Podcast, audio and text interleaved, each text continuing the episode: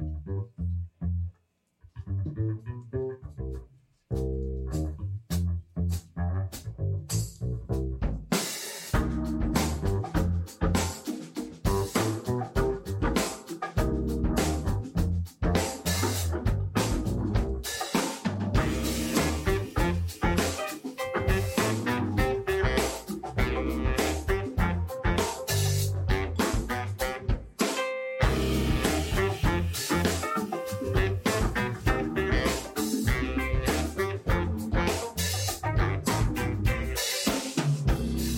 Welcome, welcome, welcome to the Sport of Kings podcast. On this pod, we discuss the late pick five at Fairgrounds this Saturday, January 22nd, 2022. This is show number 157, January 21st, 2022. I'm Scott Carson, founder of Sport of Kings, and I'm joined by my co host, Hall of Fame handicapper, Chris Larmey. Chris, are you excited about the NHC next weekend? Yeah, I'm looking forward to it. Um, back at the old uh, wintertime uh, timing of it of the event. Um, the weather hasn't been the best lately, but um, hopefully next weekend will be better than it has been the last few weekends. We'll avoid cancellations and a bunch of off the turf races, and should be fun. Uh, hopefully everybody can get over there and stay healthy, and we'll see how it goes. I'm last NHC was not a memorable one for me. I was sick the entire time. I was sick for the last week, finally starting to feel better right now. So I'm just hoping I can get there and, and stay healthy for the, the weekend. That'll be, you know, an accomplishment in and of itself, whether or not I pick a winner. Yes, at least you're going, and I am not going for the first time, I think, since 2014, 13 or 14. I didn't make it this year. I didn't try that hard, but um, I did I did enter a number of contests, so uh, I just swung and missed in 2021. So uh, looking forward to getting back on the back in the saddle for next year. Yeah, and that happens sometimes, and that's one of the I think nice parts about the NHC is you you do have to win earn your way back in. You, you don't no one's entitled to a free trip or to buy their way in. You you have to earn it, and when you have a busy schedule and you have other priorities, that can be tough sometimes. But still, I think it makes the event a little more special that way. And I hope that's one thing that never changes.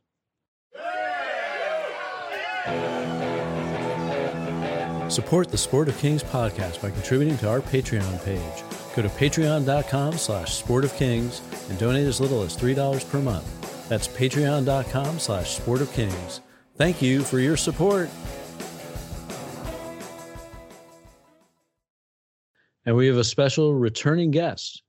He's the NHC champ of 2012, having won $1 million that year. He was featured on the series Horse Players. He's Michael Beychok. Michael, welcome back. it's great to be back, guys. Thank you. It's only been a little less than a year, um, but I know whenever the fairgrounds comes around, my phone starts ringing, and I'm always here to answer. So it's great to be back on the on the on the pod. Great to great to have you back. And um, are you attending the NHC next week? Oh yeah, absolutely. Yeah, it's going to be. Yeah, I only have one seat. I'm working on my second, which I, you know, time is running out. The clock is ticking, uh, and it will be. Uh, it'll be my last one, my last NHC for I don't for the foreseeable future. So I hope to go out with a with a bang and and and go out with some cash and maybe even you know hopefully make the final table or something. Why is it going to be your last for the foreseeable future? It's just I'm I'm just at this point, you know, I've been going hard at this and I know you guys probably understand too, you know, going hard at the horse racing thing for, you know, at least 10 years and even a few years before when I won you know, before I won the NHC. And I, I need a break first, and second, um, you know, I'm just frustrated with the with the course and what I see as the future of of horse racing on the gambling side, and um, so you know, and, and, that frustration enters into my handicapping these days, which it used to not. You know, um, you know, back I don't know in the day, you know, ten years ago, 15 years ago, you know, we kind of knew, know, played the trainers that were, you know, winning races and moving horses up that we thought, okay, it's just not natural. It might be drugs or something. And that was just part of the game. And there were just a few. And they maybe weren't at the major tracks or winning the major stakes races. But I think that's all changed now. Um, and so the frustration of seeing a horse do something that is unnatural and winning a big stakes race, you know, when you had a great opinion on another horse, you know, that got beat by that horse. It's just too frustrating. And so, you know, the takeout has always been, as you guys know, one of my pet peeves. Uh, that's not going to change in horse racing. We're not going to lower takeout. Uh, and there's just other options these days in Louisiana where I live for, for you know gaming, leisure, recreational dollars. Daily fantasy sports is a lower takeout um, proposition. Sports betting is a lower takeout proposition.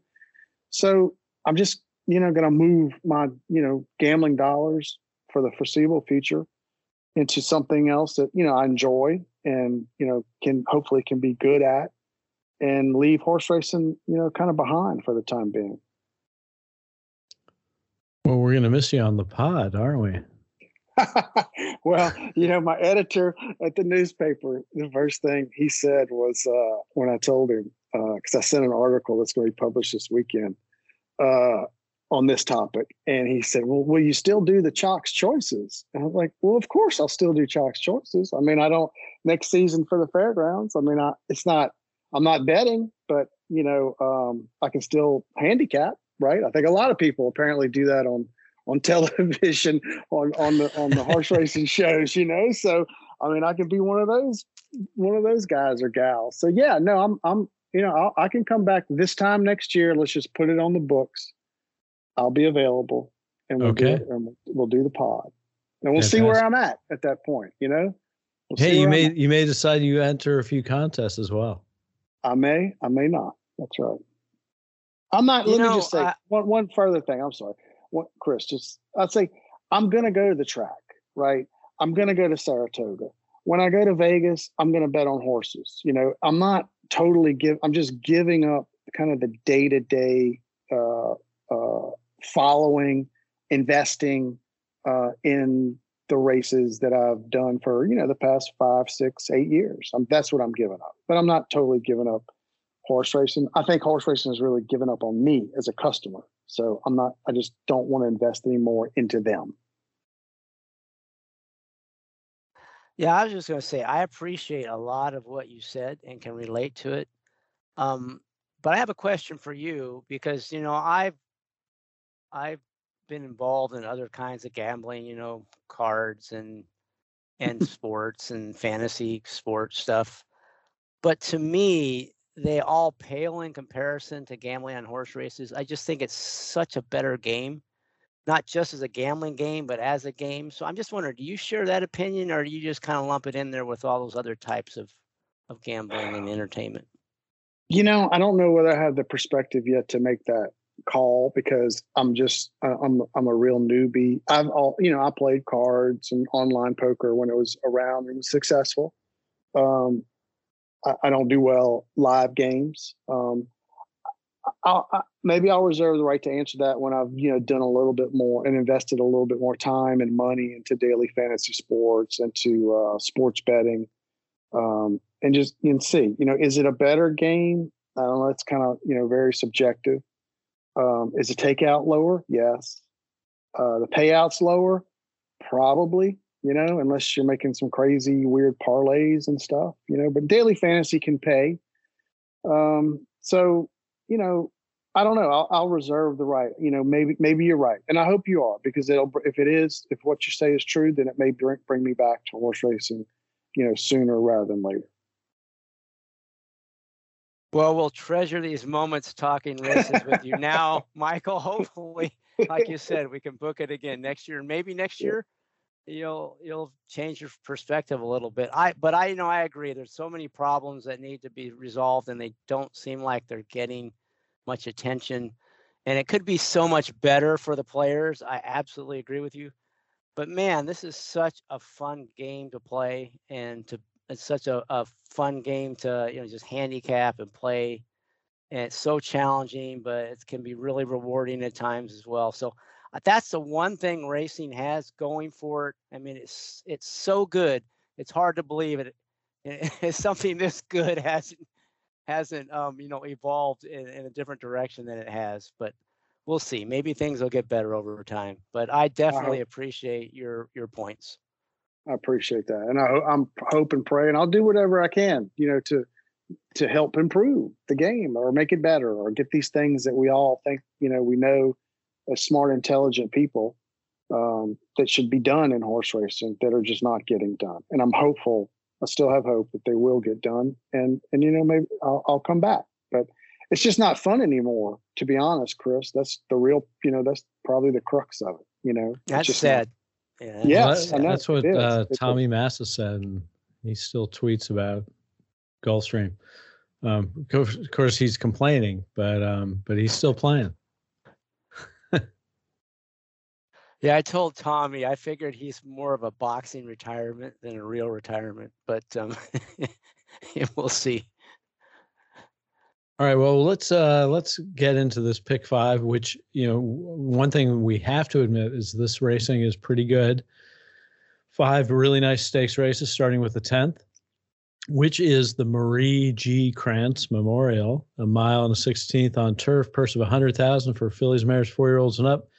Note that Catch a Bid and Summer and Saratoga uh, will be scratching. We we got that reliable information from Marcus Hersh on Twitter and uh, he's usually been good with that in the past. So we'll just have to trust him. Michael, where did you land in this race? The Marie Krantz Memorial. Marie used to own Jefferson Downs, um, and then she and her family bought the fairgrounds. Just as a little historical note um, for those who are interested in that kind of stuff.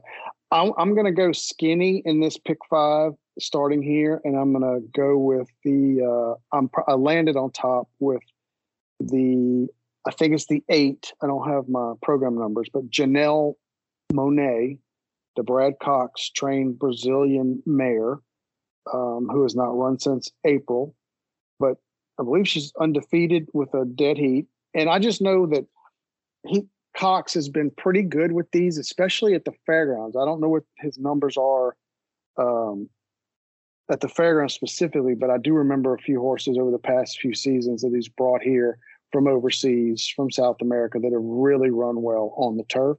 I expect this one to be one of those. Um, first Lasix working pretty well. Um, and I, I, think this one will run well today. The other horse I really like, I guess the other skinny part is Abscond. Um, maybe has a, you know, a bit of a class edge, been running grade ones and grade twos. Um, the, only the only issue I have is she seems a little bit allergic to winning, um, but that could be that just because she's been running against much better horses um, that she won't face today. So I think it's between those two. If if um, Abscond, you know, runs back to her last couple races, I think she wins. She gets the rail. That's going to be the preferred place to be with the uh, rails on the turf course at zero. And she has a little bit of early speed to place herself so I, just I, I'm I'm between those two in in this race. Janelle Monet, I have a hard time believing is actually going to be eight to one, but we shall see. right. Chris, right. what did you think here? Uh, yeah, I, I agree with what you both said about Janelle Monáe. Uh, I think the horse, maybe the best horse in the race, probably is, but I don't see how you get eight to one with Joel Rosario and Brad Cox on the undefeated Group One winner. Uh, just the morning line seems really, really bad. If the horse does go off at eight to one, I'd worry that there's something wrong with the horse. Um, so I agree both ways on that one. I do have one question for Michael before I offer my other opinion on the race. Um, turf course condition, it stopped raining. It looks like they're running on the turf today. I just watched a race and it looks like there's some give in the ground what do you think about the course? You know, what's your prediction about the course condition tomorrow? It does take a while to, to you know to dry out. We're not getting any sun today, um, but we'll have you know probably you know five, six, seven hours of sun tomorrow. Um, but I don't think it'll be on the firm side. There's no question that it won't be firm. It'll probably be more on the good to almost yielding. You know, today the times looked a little slower. Um, so it won't be a normal farm fairgrounds turf course if there ever is such a thing because the course is below sea level so it's hard to keep water out of the ground but i think it'll be fine. I think it'll be you know uh, a little less than uh, probably a real good a real you know good turf course tomorrow.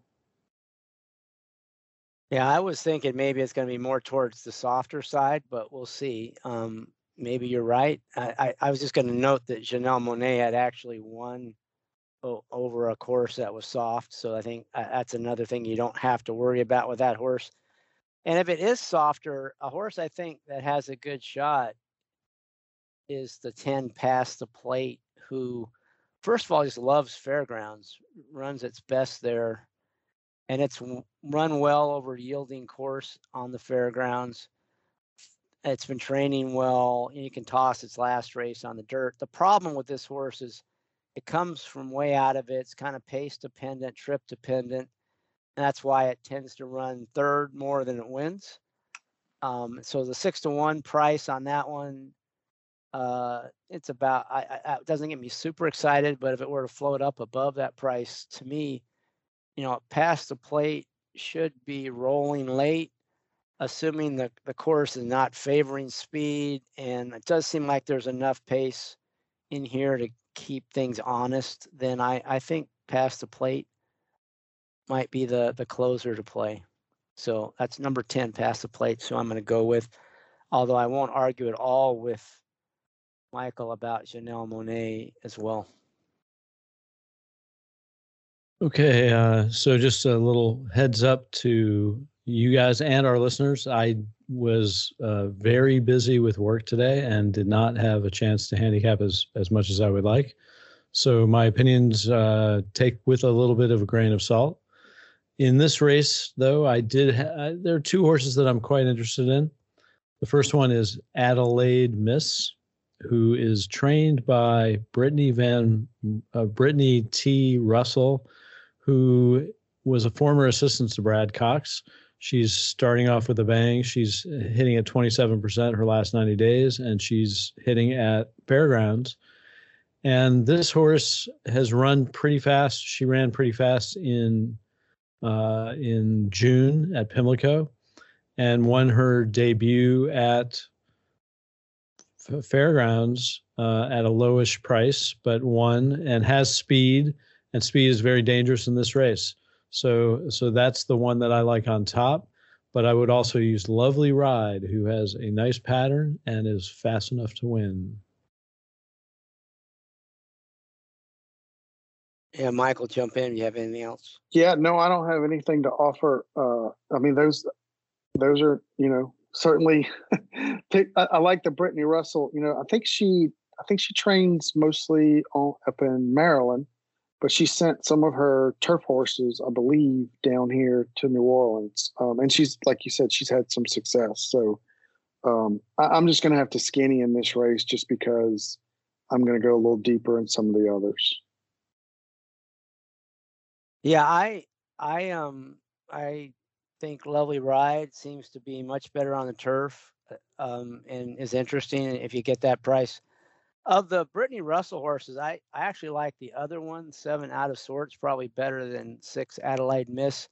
I think the six might be more in there as a pace setter than anything else. I could be wrong about that. Um, I think she's in there more to set it up for her stablemate than to win the race. But who knows? It may be a speed favoring turf course and she may get loose. So not impossible.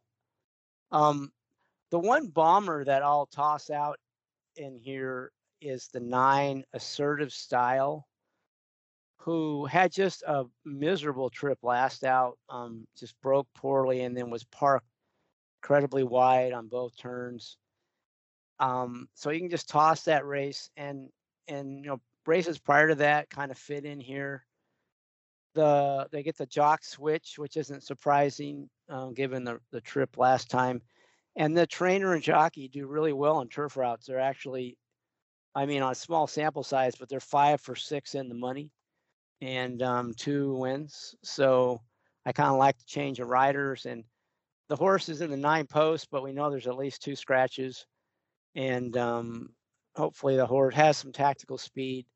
You know, hopefully that horse can work a trip. Um, so, and that horse could be any price because it's 20 to 1 in the morning line. It's coming off a, you know, a really poor finish last time. And I wouldn't be surprised if that one, you know, floats up well above that 20 to 1 morning line. Okay, we'll move to the 11th race. It's the Silverbulletday, a mile and 70 yards on dirt, purse of 150,000 for three-year-old fillies. Chris, why don't you get us started? Hey, I'll be boring on this one. I think the two favorites, the four Sweetest Pie and the five Lacrete, kind of lay over everybody. I, I can't really separate them much. Uh, they're both really good horses, well bred. It seems like Lacrete may have a tactical edge, um, but there's Sweetest Pie has some speed too, and it's slightly raced. So, you know, between one of those two is probably going to win. Neither one's worth betting. Um, but it's hard to leave either of those two out if you're playing the picks. So I think this is one you just got to take your medicine and and try try to get through without leaking too much equity if you're playing, you know, the picks. Um, um so I, that's about all I have to offer on this race. well, if you hit the pick five, hopefully it won't it won't it won't feel like taking medicine. Michael, where did you land here? I, I landed the same way. Um, it was just hard to separate those two. Uh, you know, Lacrete's first race was kind of, you know, just she just bolted out of the gate and and you know opened up a pretty big lead. And you're thinking, okay, well maybe she's just going to quit, and she didn't, and she just kept running on. And so, you know, that's a pretty nice start for the for you know a horse that, um, especially around two turns for the first time. She's going to be tough. Sweetest pie. Uh, might just trip out a little bit if Lacrete gets a little um, pressure on the front, which doesn't look like she will, except for maybe the one who I thought ran a great race last time out. Um, looked every bit of the winner until she lost at the at the wire. Um, I didn't really like that, so I'm going to be you know boring here as well, and just I'm going to use just the four and the five in this race. Lacrete is a daughter of Cavorting, who was a great, super, super fast filly, and uh, look at a, um, a half to Clairiere from last year. Still in training, as far as I know. Okay, uh, I landed on. I went with a little price. Now, I I do think that Sweetest Pie is going to be really tough to beat, and if I play the pick five, I would, you know, I would play some ticket with Sweetest Pie and you know just use prices in the other legs. But uh, the horse I landed on is Burn a Breezy. Had a little bit of trouble in both starts, improved slightly from first to second race, and won that second race. Uh, I think has some serious upside, and uh, I've seen horses with this pattern before pop, and um, I, it's these are these are young three year old fillies and somebody's going to improve a lot and i think it's going to be berna breezy and i think she's going to make it close if she doesn't win it herself. Yeah i, I looked really really hard and long at berna breezy and I, what i couldn't get past was and she really you know she improved normally from her first to second start um, but the pace was really slow in in her in that maiden race, and I know she was able, you know, to close uh, at a good clip. But she's just going to be faced, I think, with with a much stiffer early pace to keep up with, and I'm not sure she's going to have that that super kick that she had in her last race. But um, I couldn't, I w- I wouldn't, couldn't, and don't want to talk you off of that horse. Yeah, I mean, the one good thing I'll say about the horse is the this morning line's way off. I mean, you're not going to get five, five, five to two on Fannie and Freddie is going to be much higher, and Burner Breeze is going to be much higher than nine to two, and you know, Sweetest Pie and Lacrete are going to take all the money. So you're going right. to get a much better price than what, what it says. I don't know how they came up with this morning line, but um, it's not even close. So that's the good part is I think you'll get a better price. That your horse could improve a lot and still finish up the track against those two. That's that's the downside. But these young lightly raced horses, you never know. Sometimes they really do jump way up. So maybe maybe that could be the case here. Not only that, but it's trained by Matt Shirer, who's three for 13 and hitting at 26% with a 489 ROI the last 90 days. So uh, I would not underestimate this horse. All right. Let's go to the 12th race. It's the Colonel E.R. Bradley, and looking forward to a uh, little history from Michael on this. Hopefully, he's got some. Uh, it's a mile and 16th on turf, purse of 100,000, four year olds and up. Logical myth is scratching from this race. And Michael, what do you got? I don't have any Colonel E.R. Bradley history. You caught me off off guard there. So um, I'm sure he was a wonderful man uh, who meant a lot to the city of New Orleans. All I can say. Um, uh, well, there's an interesting horse in here. You know, um, two Emmys.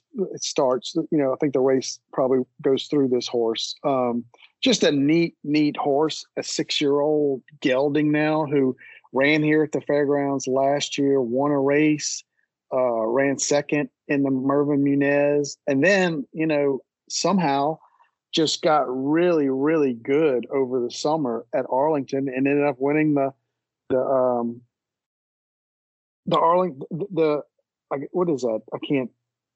It wasn't the Mr. Arlington D, Million, but it was the, the Mr. Arlington D. Million. Yeah. Oh, it was the Arlington Million. Yeah, yeah. Okay, that's what. Yeah. It was the Arlington you know, six hundred thousand. Over over uh, domestic spending, you know, who was a very nice turf horse, and I think you know this horse just uses his speed to to get out there and keep going. He's very gutsy. You know, those wins and second places were just tr- tremendous races. Now, I'm not sure whether you know Hugh Robertson has his horse fully cranked, and I'm not sure you know whether a mile and a sixteenth is kind of that advantageous to this horse. Um, he's he seemed to excel over the longer distances, but you know if you're I think I think he's definitely a use in the pick five because he's probably one of the most likeliest winners. But the horse that I landed on was Halo again, um, who is a one-time turfer over this course, uh, last time out in the Diliberto Memorial. And talk about a gutsy race. I mean, just ran blazing, blazing early and had enough to hold off the closers um, and now gets a turf course that is um, better set up for for his early speed, um, and gets Joel Rosario, um, and I think would be is going to be a price because I do think that you know two Emmys is going to take take some money here, um, and so those those were the two that I landed on, um, and of course, I mean there's others in here, but if I'm if I'm making a you know an exact or something, I'm going to lean heavily on Halo again, the two horse. Okay, Halo again, one for one on turf. Chris, uh, what do you think here? Well, this race to me is just about as wide open as you could get. So I'm just inclined to not like favorites like two Emmys. Not saying it, two Emmys couldn't win, but I don't think it's any faster or more likely to win than half a dozen others in here. So I, will definitely be looking elsewhere. Um, Halo again is kind of interesting. Um, the price doesn't get me real excited, but you know, it does draw the rail with the uh, you know zero with no you know the temporary rails down, so that's that helps that horse some has some tactical speed, is picking up some weight. That's what's all hurt it a little bit. You know, I'm still thinking there's going to be give in the ground, and that, that's kind of influencing my choices on the turf. Uh, it did in the in the first race we talked about, and it will in this. Um, there's two horses I like, both partly because I anticipate some give, and one of those is right next to Halo again, the three horse Cavalry Charge, who ran really big on a yielding course last time out, has been freshened for this, training well, has tactical speed as well, and an inside post. Um, and I think will really appreciate some giving the ground. Some of these others may not. So, and typically, um, you know, horses that have shown affinity for that that given the ground do continue to do that. It's it's a little more reliable than say, you know, horses on different kinds of sloppy tracks. So I'm gonna lean towards cavalry charge at eight to one. If you know that one were to get bet down, there's lots of other options. One in particular that I'll talk about, but I'll toss it over to Scott. So uh, he may be on one of those other horses. We can hear about that, and then I can always jump back in if I need to. Okay, well, uh, I do like Michael's horse, Halo again. Uh, I did pick him second, though. I, I, would use him for sure because any horse that wins its debut uh, on turf and also gets a matched his best figure on synthetic means that he potentially has upside. Uh, but I'm going to come back to a horse I've been on a few times, and that is Monarch's Glen. He is, you know, he's sort of he's he's he's running for Michael Maker. Um, the guy knows how to develop these turf horses. Got this horse to run its best race ever at Mountaineer at least uh, on the figures I'm looking at last August, and then also ran pretty well at Kentucky Downs. Um, went a little bit off form and is circling back to its best number. Ran a good number in its last race and is only carrying 118 pounds and at least has one good track race. Uh, I don't know. I don't know the complete history, but at least one good track race uh, winning effort at Gulfstream. So uh, that's the one I'm landing on. And and I would uh, I'm going to go a little bit deeper um, of Chris's opinion here. This is I think it is wide open, and Monarch's Glen will be one that I include on my ticket. Um, I, am a little hesitant, and I'll, but I'll point this out to listeners. You know, Mike Maker is 0 for 25 at the fairgrounds this meet and nearly all of those have been on turf. Now we all know that that there's no way that that, that that's going to continue. He won't end up this meet 0 for 25. In fact, he's one of the streakiest trainers I've encountered over the past few years. He just wins races in bunches. So I just know that at some point, you know, he'll win, you know, seven out of 12 or something and and move those numbers. And this tomorrow could be the day where he starts. So he's not going to start it without me because there's no question this horse uh, can win this race. And I love Joe Bravo. Um, he gets he's coming in to ride I think another horse, but uh, he's on this one and he's a tremendous turf turf rider. So I'm going to go deeper here. I'll I'll also include probably cavalry uh, cavalry charge and maybe own agenda um, as the other two that I'm going to include in here on my ticket. Yeah, I agree. Monarch Glen's a contender. Um, I wouldn't argue with that. There's two other horses I want to mention. The one that I um probably the most interested in of the two is the 11 Dynamite. Um, primarily because this horse is probably the speed of the speed and it's run well on yielding courses. So if there is given the ground and it's at all speed favoring, you know, I think they're going to send from that post, and if the horse can clear, it may be really dangerous, and it may get totally overlooked in here. So that one's always I'm always interested in a horse that might clear, that has an affinity for the surface, um, and could be a big price. Now a lot of things could go wrong too. It doesn't clear. It's not a yielding turf course, and the turf course is not favoring speed. So, um, but the stars could align for this horse at a big price. So I it caught my interest in that regard. And then the other one, maybe it's five major Fed, who's been training real well recently, uh, has a, um, some nice workouts. He's it's his first turf try, but he really has turf breeding. And um, if he can translate his dirt form to turf, there's no reason why he couldn't run well in here. Um, I don't know how he'll get bet. And that's why this is a race where I think you got to kind of spread if you're playing the picks and don't know what the prices are going to be because it's hard to project. I mean, two Emmys will be the favorite. After that, it's really hard to figure um, what will what they'll play. Um, but this is one where you could play some make some vertical plays once you know the odds. And you're probably going to get a, a, couple of them that that go off at, at at some sort of a price that that gives you some value. It's just I can't necessarily predict who those will be right now in advance. Okay, well we'll uh, we'll move to the 13th, which is it's another one of these marathon days. It's the Louisiana Stakes, a Grade Three, mile 16th on dirt, purse of 150,000 for four-year-olds and up. And our old friends Midnight Bourbon and Mandaloun are here. What do you think, Chris? Yeah, you mentioned the length of the card, 14 races. I'm hoping that Chalk's Choice gets paid by the race.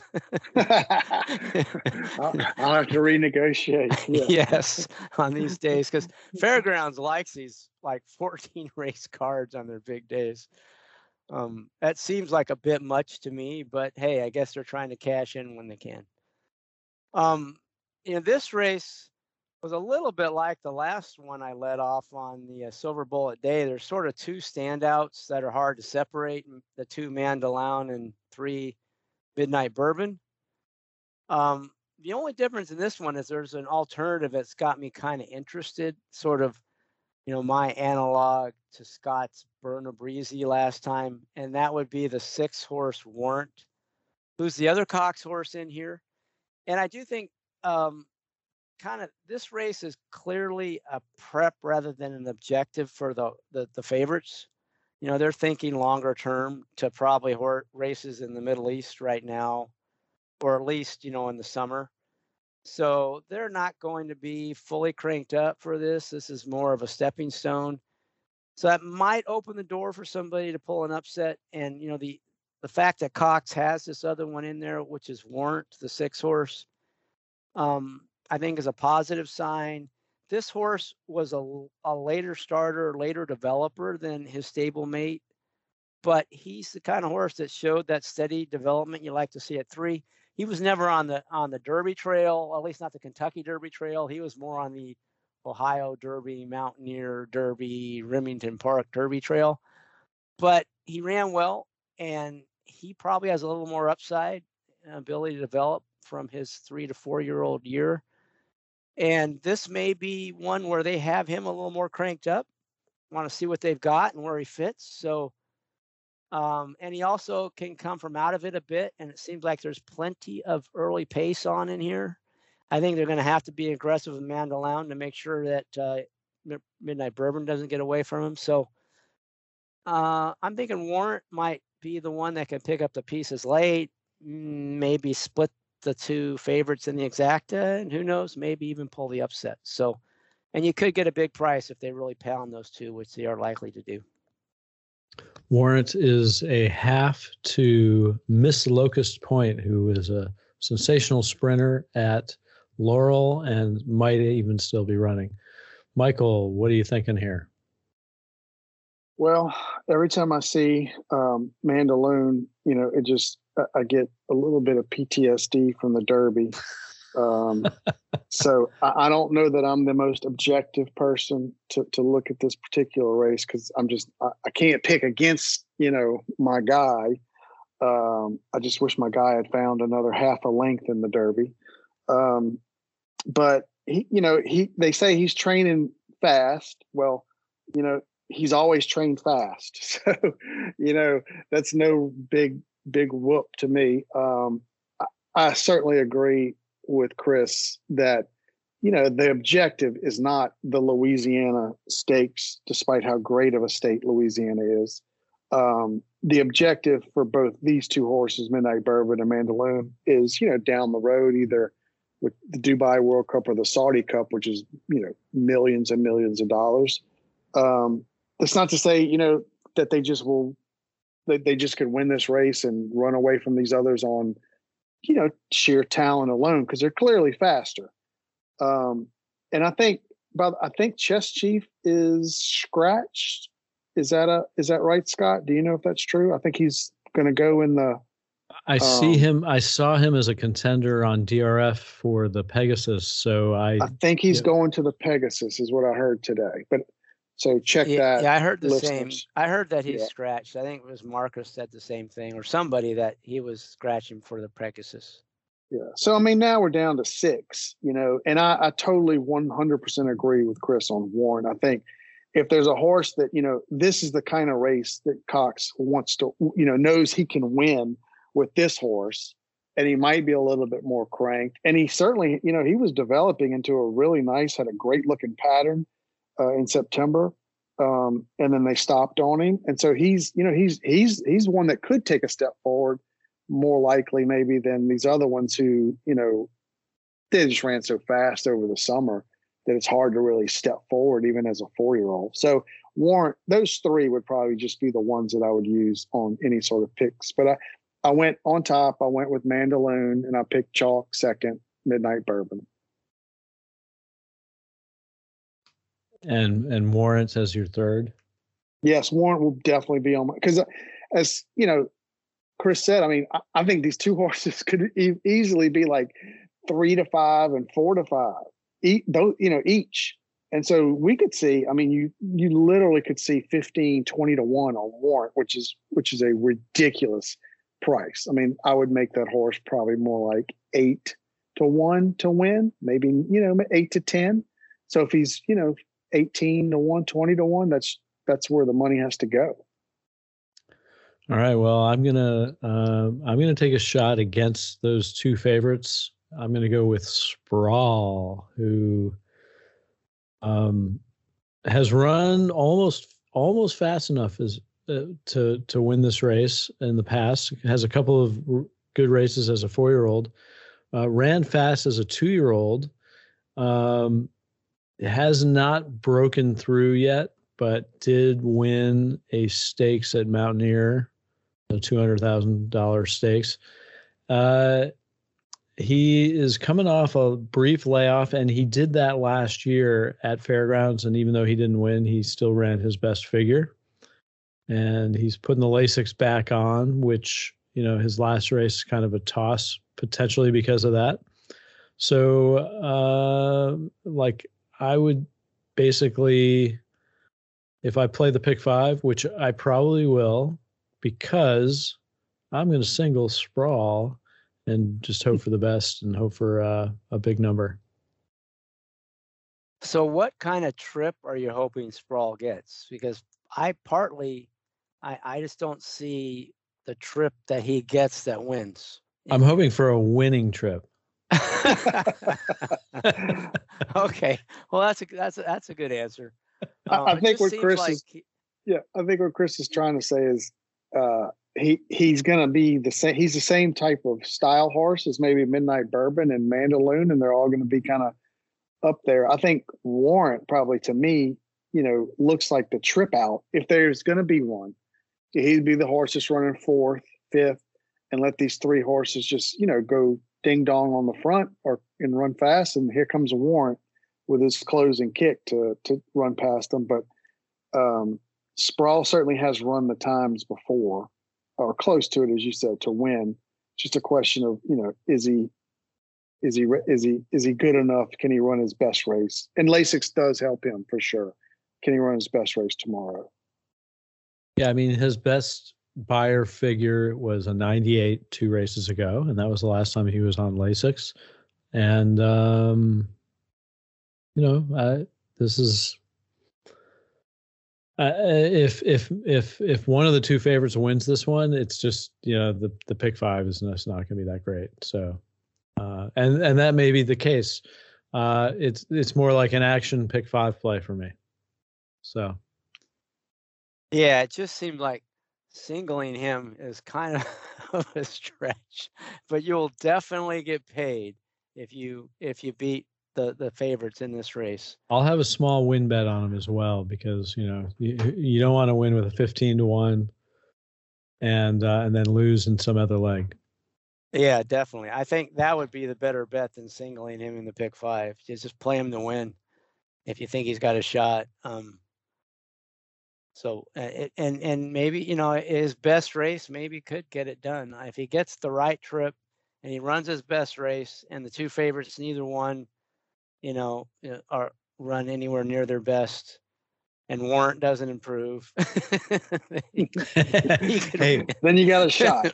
hey, uh, shot. now uh, you know one one thing I did notice: uh, Sprawl is four for five at the distance, so keep that in mind. Maybe he'll be five for six after this race. he he could be, and if he loses, he'll be four for six. Still good. Little side note for you there. All right, let's go to the last race on the card. It is the Lecomte. It's a grade three, mile and sixteenth on dirt, purse of two hundred thousand for three year olds. Michael, where are you at? Yeah, I'm so. I mean, I apologize to listeners again. I just, um, you know, I, I, it, I think Scott, you made the point, or Chris, I, it, it seems chalky. You know, it seems there's not a lot of value in this pick five, and I, I mean, I've just been very impressed over the last two or three starts um, with Pappacap, and you know, he he was really fast as a two year old, which is a little bit of a concern horses that are you know really fast as two year olds you know you, you you're not necessarily going to see an immediate um, improvement when they make a start. And this one you know just ran in november. Um, but golly he just looks like you know he's he's fast. He has tactical speed. He's been around two turns. Uh, he's working well. Um, this is the one that bravo of course comes in to ride and I mean, he ran behind Corniche twice in really good efforts. And Corniche is going to be your two year old champion, I'm assuming. And you just don't know, though. You know, the, the, the, the unknown is this clearly is not, you know, a race that Mark Casse wants to win for, you know, but it is a points race and, you know, points matter. And I think if he can win, he almost, I think, may all, almost ensure himself of getting in the Derby. Um, but you know it is his first start as a as a as a three year old. So, but that that will be my top pick. Um, you know, if I'm looking for a little bit of an underneath horse, um, I like one of the locals, which is at a price, which is Trafalgar. Um, another one that you know is to did appreciate going around, you know, uh, two turns. Gutsy win last out, first on Lasix probably didn't beat very much, but um, you know he went pretty good early um, for this track anyway. And I know that Al Stall really likes this horse. Um, to put him in here, you know, instead of another allowance, um, I, I, think he's going to take another step forward. And I, I think the morning line on this one is not going to be accurate. I think this horse is probably more like a 10 to 1 shot. That's what would attract me to this one um, not the five to one morning line price. So those are the two. Um, but I might go a little bit deeper if I'm going to play, you know, a pick five to a few others. But I'll let y'all talk about your picks before we come back to that. Pappacap going to take a lot of money here. Chris, what are you thinking? Yeah, I mean, uh, one thing to keep in mind: the West Coast horses shipping east of three-year-olds typically do very well you know, uh, everyone knows about the Baffert ones, but even the ones we're shipping to get away from Baffert, like Pappacap, who is undefeated in any race where he's there's not a Baffert horse in it. So, um, yeah, and he's not going to face Baffert Baffert in here. So, yeah, I, I there's nothing wrong with that horse. Clearly, though, this is they're already thinking Triple Crown. This is just a step, you know, means towards an end. He's not going to be fully cranked up. I'm always more interested in the horses that haven't made the big forward move yet than the ones that already that have. So I'm willing to try to take a shot against him, but I do agree he's probably the most likely winner. And he's been training real well since he got to the fairgrounds. He has some really good workouts. So I wouldn't talk anybody out of that. Um, but if you are going with him, I think you probably want to stay skinny in this leg because he will be the favorite, probably a solid favorite. Um, so, you know, with that preface, um, I'm going to lean, and, and, you know, the other favorites, Epicenter, the five, that's an Asmussen horse ridden by Rosario. That'll take, that's the other horse that's going to take money. Now, I'm going to go with the other Asmussen horse, the nine horse presidential. You know, this is the kind of horse I like to play in these three year old races. It's been freshened, it's lightly raced, it has a lot of upside, it's been training well. It's from a on a barn where the, the horses tend to keep getting better every start. And uh, this horse can come from off the pace in a race I think is full of speed and you know just not unusual in three-year-old Derby preps. But it does seem like almost all the main contenders want to be mixing it up on the front end, and he might be the one who can sit the trip, uh, kind of like Warrant in the previous race, same rider.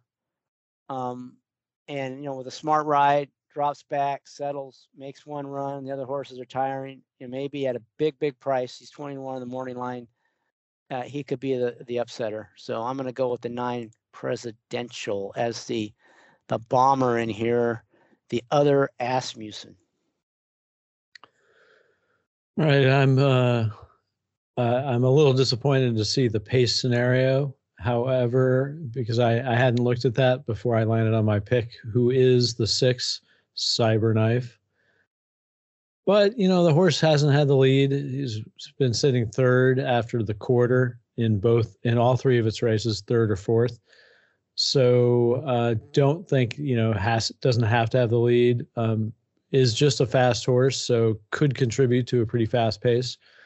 But uh, is one for one at fairgrounds, one for one going two turns. Uh, Brad Cox has a nice workout. Um, a nice bullet January 15th, best out of uh, 41. Uh, and fits on the numbers. I mean, it's just as fast as Pappacap at, on the numbers I'm looking at. I'm not sure about the blinkers on. I'm not sure why they're adding the blinkers, but um, you know, so maybe that'll make him even more keen. I I don't know. So I'm a little bit worried about that, but my pick will be Cyberknife. Uh, if you watched his races, you'll know why they put the blinkers on. This horse is really goofy, really green. Um, and I think they're trying just to get him a little less distracted and focused. I, I think there's more than you've seen with this horse. It's probably not a bad pick. He's the kind he to me. Trying to think of a horse who remind. I can't think of one offhand, but I mean, the problem with some of these horses, they never get smart. You know, they stay goofy forever. But sometimes the light bulb goes on. Maybe it's a change of equipment like this, and they, you know, they start to to mature and focus mentally.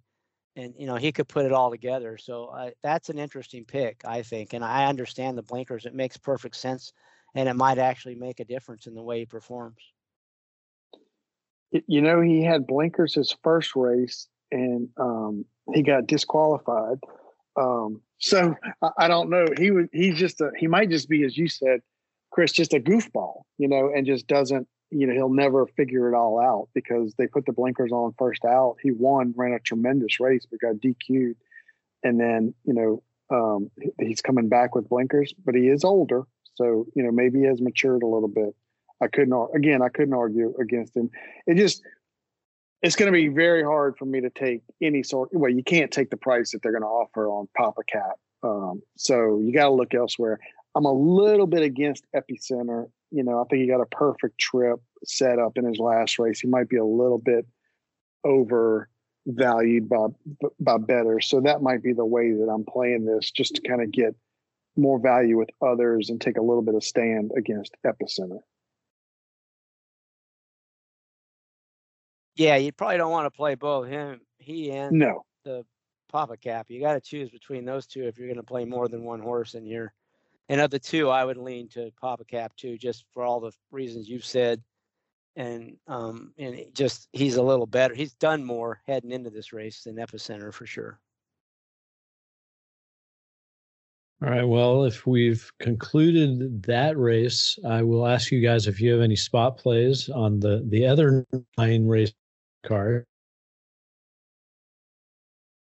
I have a, I have an interesting uh yeah race nine to me was I love maidens um there'll be I think there'll be a couple scratches in here the one and the two I think um but this race is the three horse um is interesting to me and I hope we get the price that they're offering at 12 to 1 it's a West Point thoroughbred Dallas Stewart trained $1.5 million purchase. So, I mean, an extremely expensive horse. And West Point is one of these stables. It's a it's a syndicate. and they they they seem to. I don't have the numbers. Maybe Chris has them, but they seem to win an awful lot of their first time starters. Um, not as much as Klaravich, who is, in my opinion, the best first time starting ownership group in ever. Uh, they win a lot, but this horse is bred to win early. Um, and he's working very, very well. And Dallas Stewart, who used to be terrible with first time starters, almost like a throwout, could has now become, you know, really good. And if you take that one, I mean, I, the numbers I'm looking at are 120 starts, 13%, but he's really probably over his last 60, probably even closer to 20%. He's gotten really good for some reason. That's going to be an interesting horse. And there's another one in that race, the 11. I'm your captain by a horse that I used to really like, Lovable List. This is a total homebred owner, Hugh Robertson, also working extremely well. And that horse will be 30 plus to one. Um, and the real opinion I have is I'm kind of really against the Cox in there, Gano, uh, the nine, who will be the big favorite, but has already run three times. And just my experience, you know, these Cox horses, if they don't win a couple, you know, first two or three starts, they're almost like automatic bet against, um, especially when he's running them back in the same class um, and against, you know, first time starters. So I'm probably going to take a big swing at this race with the three uh, Venco and the 11 I'm your captain. Um, probably starting pick threes with my plays in the 10th and the 11th and see if I can. That's probably my favorite part of the whole card. Those that three race sequence. So that's where I'll focus most most of my near final wagering dollars. um, one note on Venco. Supposedly he was training with Unified Report, who's in the the, Lecomte. So he's been training yeah. with a, a pretty good horse. So that's just another reason maybe to like that. What's another reason you might not get 12 to 1. no, not going to get 12 to 1. Where, where's fixed odds when you need it? No. Uh, yeah. That, but I think, but you know, I do think the Cox is, I think, is not going to get be seven to two either, in my opinion. I think that horse will be, you know, nine to five, eight to five, probably. So I think you'll get a little bit, but no, nowhere near 12 to one, more like probably nine to two or five to one, possibly. But i am going to take a stand in this race. It'll be interesting to see how the horse runs. I did have one, the race right prior to that. Um, it's a five and a half furlong turf race, the eighth, the Duncan F. Kenner Stakes. Just Might's going to be a big favorite in there. If there is given the ground, you can make the case Just Might does not run well when there's given the ground. And there's a horse, the one horse, Sir Alfred James, who runs well on anything turf, poly, dirt. He's got speed. I, he draws the rail. I think if Just Might doesn't quite take to it, he could just gun out of there and just dust the field.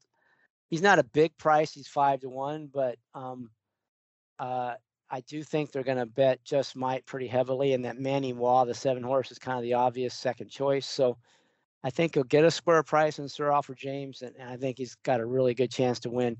And the more given the ground there is, the better his chances. I did want to say one other thing about we we talked we covered the pick five. Um, I can't say I recommend you bet the pick five at the fairgrounds because the takeout is just ridiculously high. They they have a 25% rake on the pick five. That's that's the highest in the country that I'm aware of, and um, that's just ridiculous. So I think you're better off betting these races in some other pools than the pick five. So I got I got to toss that out there. It's not a player friendly takeout on the the fairgrounds pick five. All right. Well, I did not have a chance to look at any of the races, so I do not have a spot play. But um, that's fine. We'll leave it at that. I'd like to thank our guest, Michael Beychok. Michael, thanks for joining us today. Thank you, guys. I, I really I do enjoy this. Brings a little bit. This brings the fun back into it when you can exchange opinions and get in depth and talk about you know the horses and and patterns and uh, in good stakes races and um, this has been enjoyable. I, I appreciate you guys having me on. Back at you. Well, we appreciate having you. And that will conclude show number 157 of the Sport of Kings pod. Good luck at the fairgrounds and please enjoy the Brooklyn Boogaloo Blowout. I'll see you on Sport of Kings. Cheers. Giddy up.